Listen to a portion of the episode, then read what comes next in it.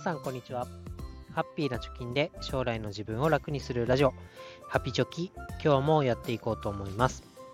このラジオでは、えー、子供の教育費用を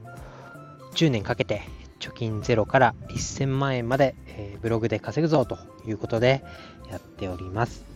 いくら貯まってるのかとかどうやって稼いでるのか稼ごうとしているのかについてはブログの記事でまとめておりますのでぜひ見に来てください。えー、今日のテーマは、失敗談になります、えー、メルカリで寄付してしまったということで、やっちまった話をしていきたいと思います。で、やっぱり伝えたいことっていうのは 何回か前の放送でもしましたけど、メルカリで、えー、売買をする、まあ、特に売る方は何がいいかというと、まあ、本を売るのが一番いいんじゃないかなと思います。でこの話は最後にまたするんですけどでは失敗してしまった話に行きたいと思いますで失敗とは何か？メルカリで寄付してしまったとは何かというとですねえー、ただで物をあげてしまったよみたいな感じになってしまいましたと。えー、なんでそうなったかっていうと、まあ、メルカリでね、本を売っ買って本を売るっていうのが一番コスパがいいよって言っているにもかかわらず本じゃないものを売りました。何を売ったかというとベビー用品であの何、て言うんだろうコップに取っ手が2個ついてチューチュー吸えるようになってるマグカップみたいなものを出品しました。で出品した経緯はなんか出産祝いか何かでもらったみたいなんですけどもう使わない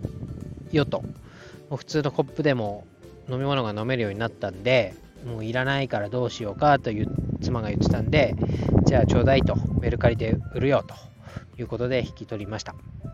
で、大体大きさは、うんと立方体の箱に入ってたんですけど、大体15センチぐらい、全編15センチぐらいの立方体ぐらいの大きさでした。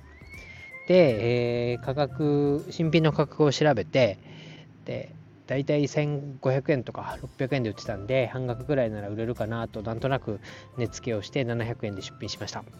でこれがなかなか売れずに6ヶ月ぐらい経ったつい先日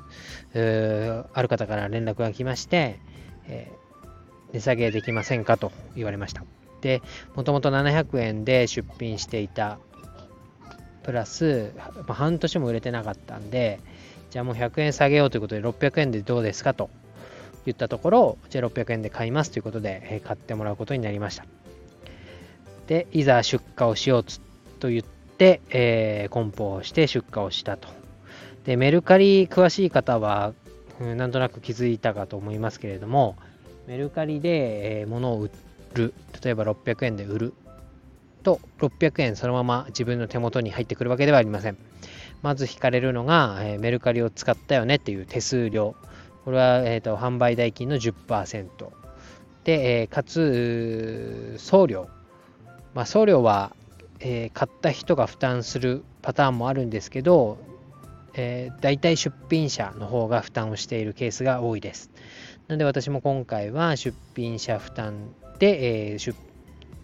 送料を、まあ、私が負担するよということで出品してたので、送料を負担しなきゃいけなくなったと。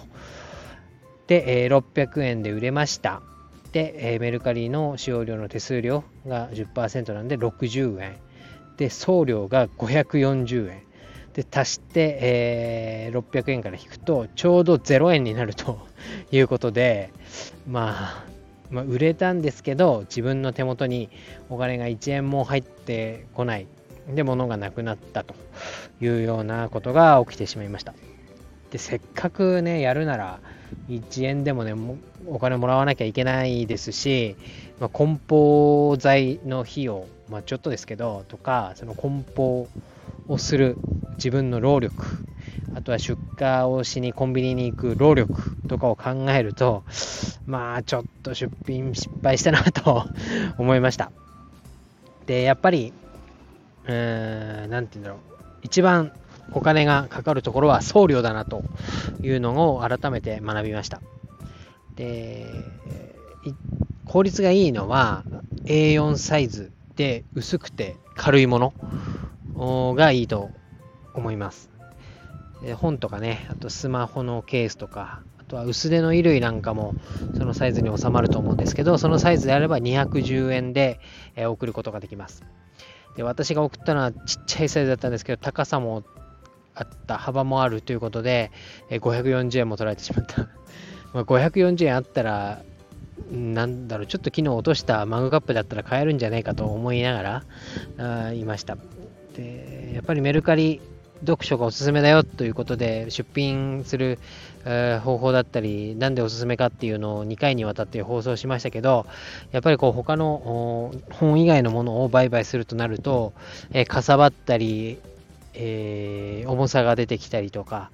いうことで送料にだいぶ持ってかれるなと。でその送料をカバーできるぐらいのレアなものだったり希少価値があるもの、まあ、一緒かあとはなんだろう上上代っていうかうと売価以上新品の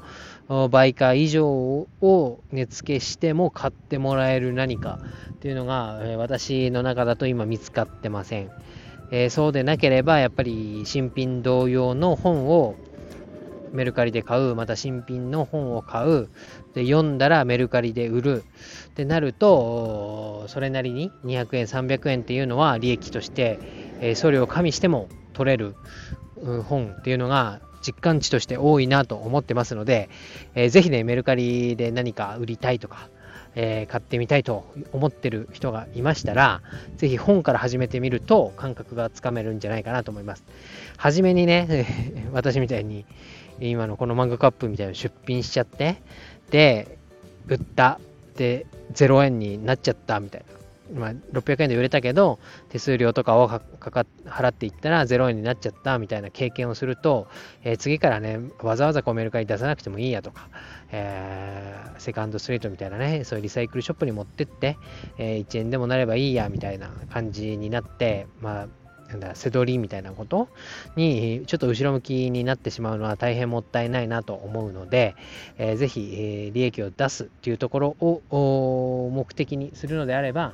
まずは本からやってみるのが一番いいんじゃないかなと思います。まあ、こういう失敗談もね、なんかこう共有して、えー、聞いた人のためになればいいなと思いますので、今日はこういうお話をさせていただきました。では、本日は以上です。バイバイ。